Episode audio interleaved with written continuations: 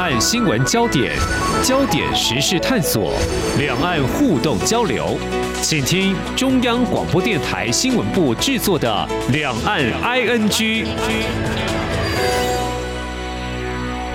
听众朋友，你好，我是黄丽杰，欢迎收听《两岸剧》节目。明年的一月呢，我们将会举行总统跟立委的选举的四年呃一次的换届哦。其实媒体相关的报道还有这探讨话题，自然是不少的。但是我想，台湾民众也会知道同一件事，传统或网络媒体它所呈现的这个角度跟报道面向都不尽相同。那谈这个，就是在台湾享有的新闻自由嘛。那参选人的民调的变化显示，就是一个在台湾政党竞争之下，民众的政治立场是互异的。所以谈到神圣的一票，不晓得您有没有这个定见哦？呃，虽然说这是台湾的选举，那么中国大陆也并不完全不关心。比较近的来讲，最近我跟台湾驻中国大陆的媒体记者在聊，他就告诉我说：“哦，在前阵子的一场两岸学术研讨会，其实中国大陆的涉台学者非常关心台湾的选举。所以呢，我们在谈到这个那。”是不是会有来自中国大陆的影响因子？台湾的选举这个部分，哈，其实过去已经有国内外的专家学者，还有一些研究调查，都已经有这样的示警。那么今天呢，我们就再来关心，如果拉近一点，从去年底的中共二十大之后，我们呃会看到这样子的一个解读：中国大陆对台湾是展开所谓的大交流。啊、哦，那大家如果情况之下，就两岸的一个互动是变得比较频繁，其实这是好事。但是，嗯，陆会都一再讲说，我们要一个健康有序的一个交流。但是很遗憾，最近看到这样的消息，就是台湾人民共产党主席林德旺，还有副主席郑建新。被控收受有几名的中国大陆国台办官员的资助，企图影响台湾的选举。我们在今天特别邀请关注相关议题的台湾励志协会的执行长赖荣伟来探讨，在两岸互动交流情况之下，那么就以这个案例来做进一步的探讨。过去多年来，中国大陆究竟运用哪些手法介入台湾的选举？当然，我们台湾要怎么样来应应？非常欢迎执行长，您好。主持人，各位听众，大家好。相信呢，关注新闻的话，就会看到刚刚提到的林德旺主席，还有副主席郑建新，他们被控收受有几名的中国国台办官员的资助，来影响台湾的选举，宣扬共产理念。他们是在三号被依台湾的反渗透法这样罪名给起诉了。那我们先谈哦，两岸交流反而好像成为中国大陆介选介入选举的一个管道喽。哎，没错，这个其实一直以来都是。那尤其在八零年代开始啊，啊，我们这个两岸开始交流之后啊，那当然两岸的交流是以商业、以经济啊为主要啊，开始呢就建立了一个我们现在在讲的这种所谓的以商业模式为驱动的这样的一个在地协力者。啊，如果说就我们比较学术分析的角度来讲的话，就是两岸的政经俱乐部啦。所以呢，从最基层的啊，什么里长啦，嗯，啊协会啦，啊，一直到媒体的交流啦，社会团体组织啦，那甚至到退休的政治人物啦，退休的民意代表啊，啊，只要说跟中国的市场有从那边获利的，嗯，哦，那当然就是会形成一个庞大的一个交流的，那这个就会变成是。啊，中共它突破的一个统战的分化的啊，甚至搞认知作战的一个缺口。好，你说大概从呃两岸有交流，应该说是台商前往中国大陆投资之后，就慢慢他会利用这样的机会，试图影响台湾的选举。是，是，我想这个不是只有对台湾啊，中国现在对全世界这样的情报战都是这样来的啦。情报战已经变成是世界各国在警惕的。嗯，他从八零代开始搞改革开放之后，他就接轨全世界。那当然呢，接轨全世界当然也开启了两岸的交流。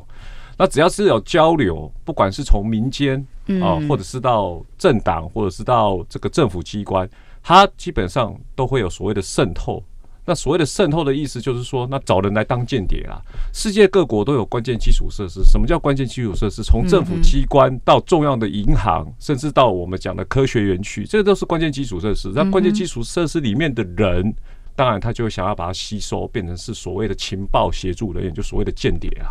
那这个都有。那我也举一个例子啊，中国现在有很多的大批的留学生也去国外念书啊。我想这种。去国外念书这种大批的中国到海外的留学生，在他们出国之前，应该都会被他们的中国的内部的国安系统给约谈。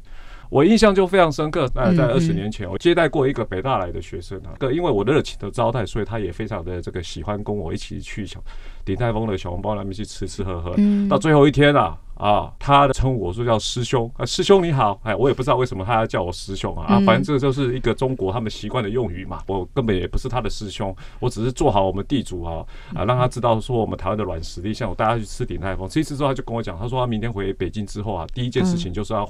去他们学校的啊党部那边去做交代，他要把他在台湾的所见所闻一五一十的。啊！报告，我就说那不够我了。我说对，那你又怎么讲？他说啊，师兄你很 nice。呃，从这里就可以知道中国大陆情报的搜集这个管道呢这么的绵密啊。对对，没错。嗯，他们还可以吸收一些学生。那这个当然就是跟他的整个政治体制有关，他所有的东西就是党管一切。啊，尤其是习近平现在是更加的左倾了。习近平他现在的眼中呢，只有毛泽东可以跟他并驾齐驱，他连邓小平都不放在眼里。毛泽东时代从中共在搞革命的时候，就在讲所谓的党的一元化领导。一元化的意思就是说，就 call 了党对整个所有的。国家工作全面性的领导，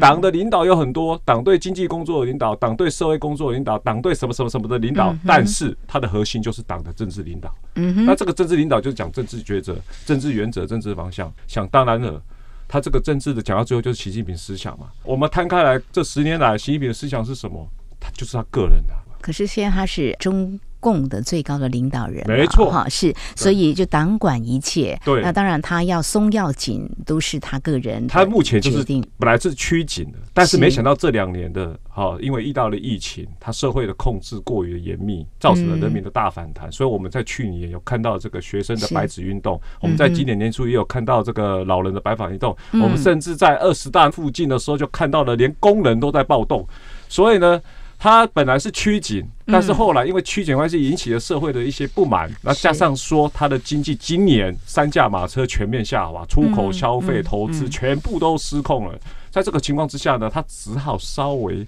要放松一点点，所以你就看到说他又在那边高喊说要支持什么民营经济啊，什么什么之类的。但是其实不要怀疑，这十年来他不仅是正左，他经济也左，他。之前是怎么伤害民营经济的？大家看看阿里巴巴的这个马云的下场，大家看看他是怎么讲房地产的，说房子是拿来住的，不是拿来炒的。他是怎么打击补教失业？然后他还讲共同富裕，然后他甚至在很多地方开始搞类似这种人民公社的社区食堂，所有的一切的东西他都在左倾。只不过这两年，好，因为中国遇到了大麻烦。所以他要开始放松了。放松。你看他二十大那时候展开笑脸外交，好，大家想说他的战狼外交会不会改变？他把口罩拉下来，一脸笑脸的到世界各国去访问，结果呢？嗯，结果他的团队一样是以战狼外交为主啊。反正他现在的眼中里面，他只有美国。以国际关系来讲，他只有美国，他没有其他的国家。是，我想这是习近平在对内对外，他上任十年下来，这是他第三任嘛？哈，大家更了解习近平的一个行事风格嘛？哈。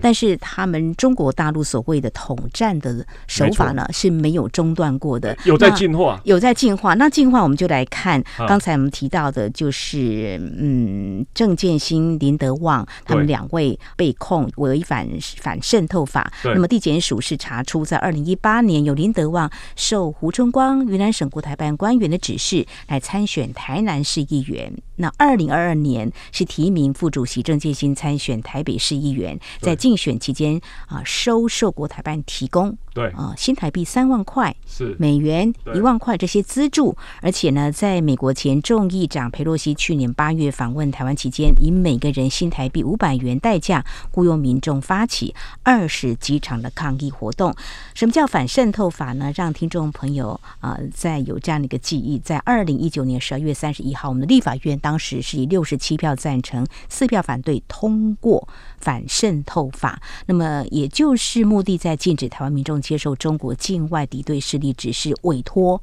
跟资助，并且以违法捐赠政治献金或公投经费，另外有从事违法竞选活动，另外如果说从事违法游说或强暴胁迫非法扰乱社会秩序、妨碍集会游行，还有妨碍选举公投法等等，这些都是要被依法课以刑责的。那回到这里就说，哎，两岸的互动交流成为中国大陆介入台湾选举的一个管道哦，其实我们看到这个案子呢，林德旺跟郑建新他们从事这种渗透台湾、影响选举，嗯，已经有十多年了。但是不是可以这样来看？因为台湾自由民主嘛，尊重不同的意见，还有不同政治立场，是不是也就非常容易形成中国大陆利用进行界选的一个突破口？没错了，台湾就跟美国、跟这个澳洲、纽西兰、跟所有我们所喜欢的民主国家都是一样的，因为我们就是享有民主价值嘛，在我们宪法的第二十三条里面就有讲了，嗯，政府要限缩人权的话，必须要基于社会公益原则，而且还要有比例原则哦，还要有法律保留原则。我们有人权的所有的法理的规制，所以呢，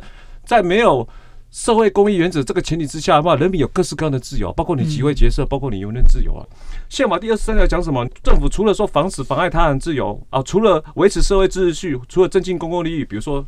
啊，像 SARS 或者是这种 COVID-19 的时候，对不对？那政府因为要增进公共利益嘛，他要防止这个别人被你的不健康的传染嘛，所以他这个时候他就会限制你的人权，让你必须有一段时间在家，然后没有办法去工作等等。这个就是民主国家的原则，除非是社会公益的原则哦，要不然的话，我们政府、我们人民是以享有各种的自由。在这个情况之下，所以呢，你可以看看中国显然就是利用民主国家的这样的所谓的自由民主人来介入嘛。那我也必须跟各位讲，反射的往它的脉络就是说，为什么？因为这么多年来，从二零一六年、一七年开始，我们会发现，在所有的社会上，我们会发现所谓的假消息嘛，渗透作战嘛。而且这个假消息不是在大众传播媒体，它没有那么的单纯。一开始可能是媒体，好，可能台湾有一些媒体会呼应了中国那边的党报啊、官报。现在没有那么简单了，现在它已经进化到什么地步？进化到说利用社群媒体，利用我们讲的自媒体，利用网红，利用小模，然后在 FB 上贴文，在 IG 贴文，然后用一些假中性的字眼来呼应。更麻烦的是，也就是说，这个就是他中国。对台的统战的一种进化，它已经渗透到基层。什么叫一代一线？青年一代，基层一代，而且不只是基层，它还分众传播。因为呢，你搞一种所谓的传统的报纸，这种大量的传播呢，反而会引起很多人的反感。你不如针对不同的族群。比如说老人族群、青年族群，比如说电竞，很多年轻人爱玩这种这个的。你针对这种小群众，针对每一个人的特性，然后去突破，它就是以点带线，然后带面。你也可以讲说，从基层，从中共过去里面，他们搞革命讲，从这种乡村来包围城市的这种策略，这样的一种分众传播会有一种特性，就是它容易会在同温层里面迅速传播，就是利用这些所谓的受众的情绪，嗯，比如说他要挑起你的愤怒。会挑起你的喜欢，所以我们看到很多小消息里面呢、啊，他会带那种仇恨的字眼，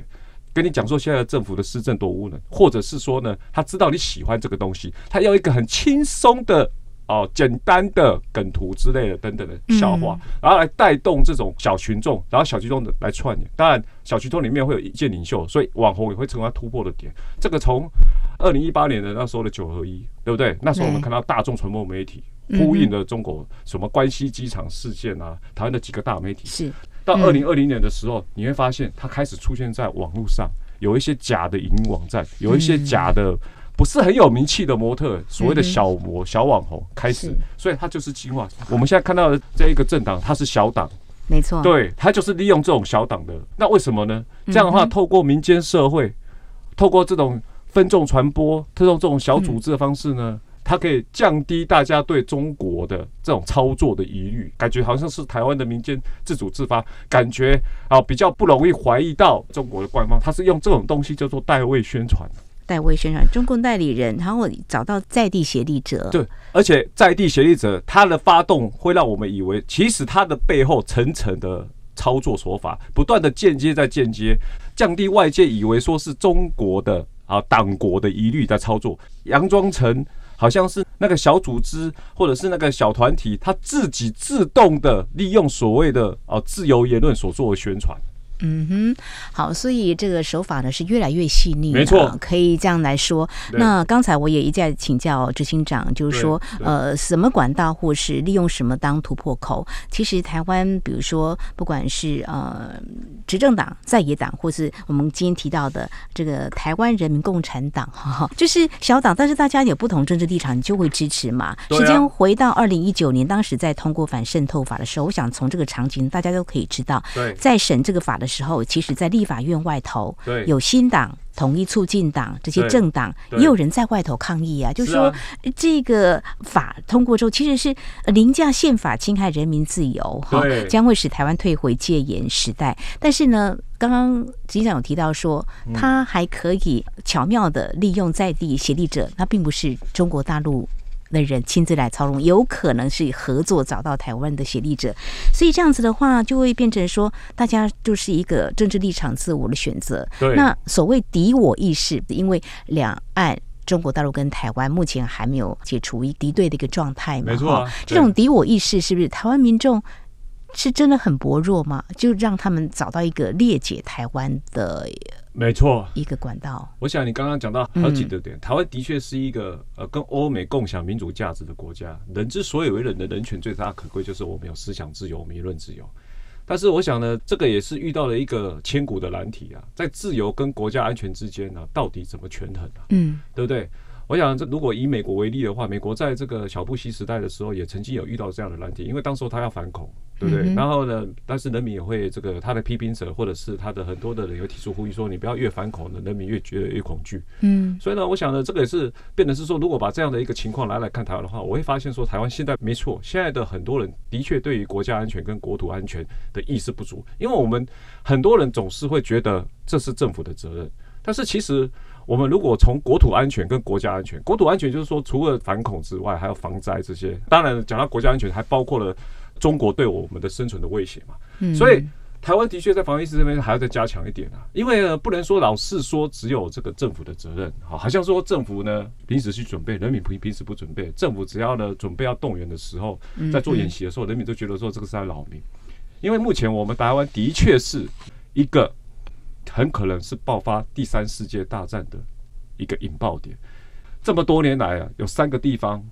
被归类说可能会造成所谓的这个第三世界。第一个就是南北海的问题，北韩；第二个就是台湾海峡；第三个是南海问题。我也遇到过很多的日本学者跟美国学者，也当着我面跟我讲说：“诶，他觉得说他们比我们还紧张，怎么觉得台湾的人民不紧张？”我们不要说用一些很传统的字眼，什么忧患意识，但是我们的确要有一个国家安全的，嗯，好，国土安全其实。目前全世界所有国家当中，唯一明白、公开而且持续在做说要军事威胁台湾的，就是中国。好，我想老师刚刚提到的，也是让我们正视反渗透法，它的目的就是要强化台湾民主防卫机制，可以这么说。对，嗯哼。但是刚刚可能大家还有一个疑问说，那。听我这样子讲下来，那是不是代表说，哎，我们会不会犯了一个说以国家安全之名，然后行使伤害人权之实呢？我想，民主国家之可贵，我们之所以跟中国最大不一样，就是我们有监督机制啊。嗯，我们有民间社会，我们有国会监督啊。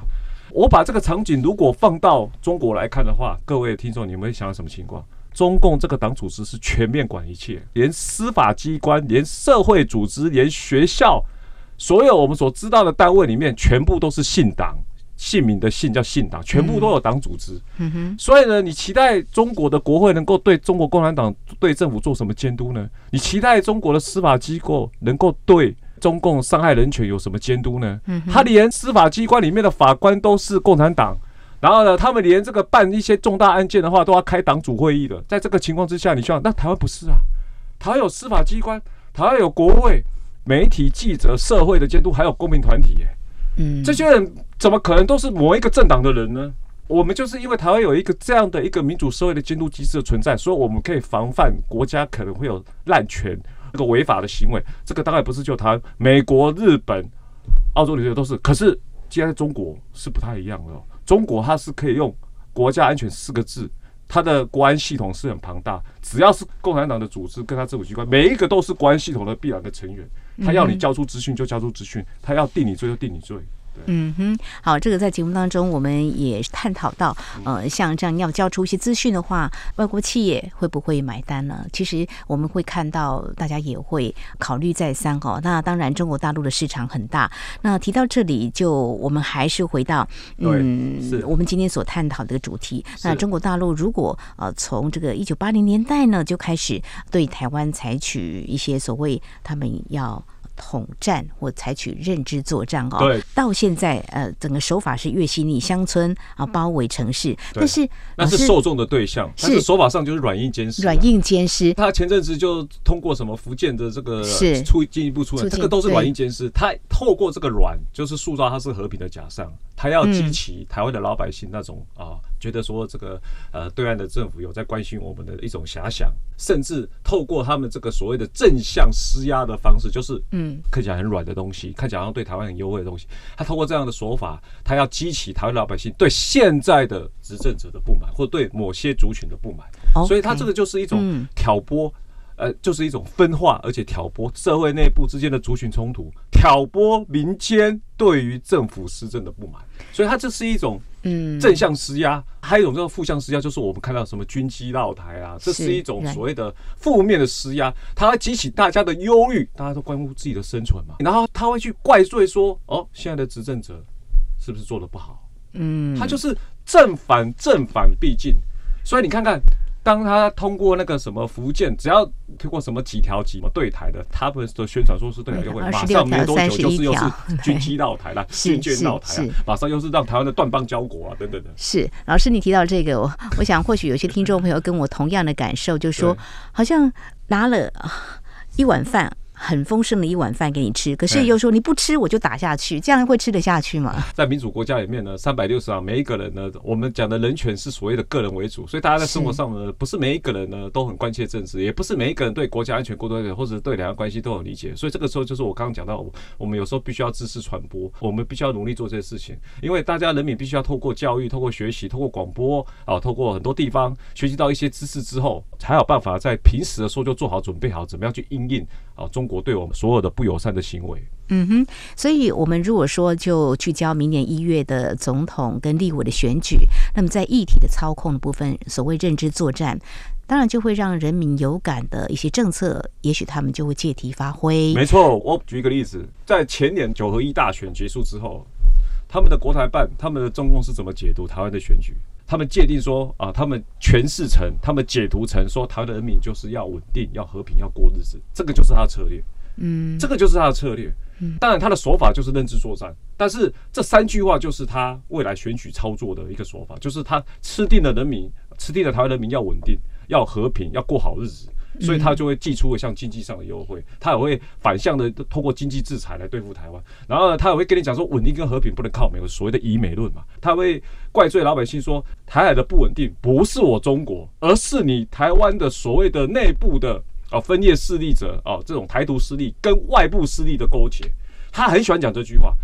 内部的台独势力跟外部势力的勾结，现在的习近平呢，在这个疫情解封之后，再度的接轨全世界，他自己也在担心这个事情，担心说中国接轨全世界之后，习近平政权的内部，或者是中国的内部的社会，再度迎向外商外资来投资投资，他也怕外面的外部势力跟他内部的反习声音会做勾结。他来看台湾这一块也是如此啊。OK，有一个问题想请教执行长，呃，同温层真的我们看什么，大家都觉得意见一致，那种感觉很好。但是我想要打破同温层，扩大它的影响层面，应该也是中国大陆它所期待的。那在这个部分的话，你觉得台湾容易被攻破吗？我觉得他的手法是很细密，嗯，他也许他不会这么的去幻想说，可能台湾的社会全部都变成是亲中的声音，嗯，但是他可以做到一件事情，我刚才讲。嗯他可以先分化，他让亲中的人同化、同化、同化，好几个同温层都是靠中国的，嗯，然后呢，他会去区分，这个都是矛盾论，他会去联合次要的，然后去打击主要矛盾。他先把台湾的社会分成有亲中的声音跟反中的声音，嗯，然后他不用去期待说台湾的社会全部都亲了，他让我们内部分裂之后再去互斗，互相批斗的同时。整个社会就会出现了，大家对于台湾这样的一个社会发展生存，大家觉得不适合居住，嗯，大家会开始怪罪政府。我觉得他的手法是这样子，这个就是他们所谓的矛盾论。